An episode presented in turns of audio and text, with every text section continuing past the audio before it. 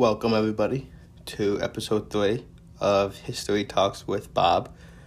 Um, this episode, we are going to start talking about Vietnam and the conflict in Southeast Asia. Um, for myself, it is kind of hard to know where to begin, um, but I think Michael Lind, who wrote Vietnam, The Necessary War, um, put it perfectly when he said the Cold War became the third World War that never took place. It took place in Southeast Asia. So I'm going to start with the understanding of what a revisionist historian looks like, opposed to the orthodox historian. Um, so the orthodox historian, uh, for those who don't know, is basically the typical his, history book of a certain topic, whether it's World War One, Vietnam, um, the Great Depression, Nazis, whatever it may be. It's the typical understanding of what happened and why. The revisionist historian takes another look at the situation from another point of view. For instance, in Vietnam, the Orthodox historian would say the U.S. should have never got involved. We lost the war. It was a terrible decision. When the revisionist historian would say Vietnam was a smaller part of the bigger Cold War, and there were political problems with Vietnam. However, on the battlefield, the U.S. was doing good and the U.S. was actually winning. And if certain decisions weren't made, the U.S. could have helped push the communist Russia and China out of Vietnam. After World War II, Eisenhower wanted to use the nuclear weapons that we have seen worked in Japan on places like Russia or other communist threats, big communist threats. However, Lyndon Johnson and Secretary of Defense Robert McNamara did not want to do that. They believed in what's called the domino effect, which is when one nation falls under the control of communism, the rest will too. However, that was not the case because in places like Laos and Thailand, they had beaten the, their communist threats in the 1960s. So the domino theory is basically just something that was made up by political leaders of the time to give them an excuse to go forth with what they would call gradual escalation, which is basically to drag out Vietnam as long as they could and would basically take the North Vietnam and Viet Cong out of the war because they were so tired of fighting a war. When that wasn't the case, that time gave the North Vietnam Army and the Viet Cong to resupplies with men, guns, communist propaganda, and political moves. And when we really should have had the idea of attack now, attack full strength now, instead of waiting and creating this tension that gave this lesser army more of a stand on the greater army of the United States. When dragging a conflict like Vietnam out, it creates that why are we there kind of what is it worth feeling to, for the American public, the American people. And for this war to be a televised war, one of the very first, people started to realize the terror of war, but they did not understand that that was a part of battles that was a part of warfare when the military members understood that. But they also realized being in Vietnam, dragging it out, was not going to win this long before war between North and South Vietnam. It was more of a civil war than anything else. For years, the North Vietnam Army and the Viet Cong forces killed, burnt down villages, and destroyed their own people who were political leaders. Um, they were killed teachers, professors, anyone who had an education and understood communism. Military leaders like Major General George. Patton or General Abrams, who was given charge late in Vietnam after Westmoreland had already made mistakes, they believed that they could have success in Vietnam and what success looked like. In an interview with Joanne Patton, George's wife, she had this to say. Even after the conflict was over, did he reflect on what he thought success was? Well, I think he had the conflicting views, if you will, that um, as a military person who's signed up, uh, he's supposed to follow orders.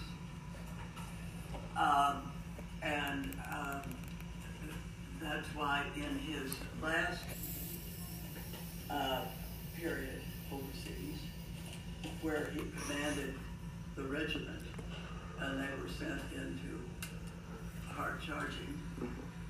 Uh, that was quite different from his first time in Vietnam, when he was there with the advisors. And as you certainly discovered in your research, uh, the advisors were there to get to know the Vietnamese, to become personally connected with them, and to establish the kind of rapport that allies are supposed to have with. Read that the government was getting desperate, starting with Presidents Nixon and Johnson, that, that uh, they were afraid of losing. And so all I could think of was, you know, bomb them or shoot them, whatever. And so the orders came to do. And um, I have been very appreciative of the memoirs of some of the uh, men who served with my husband in that combat time when they revealed his concern about the people. Agent Orange was another tactic brought up by Lyndon Johnson and Robert McNamara that would basically destroy the trees in Vietnam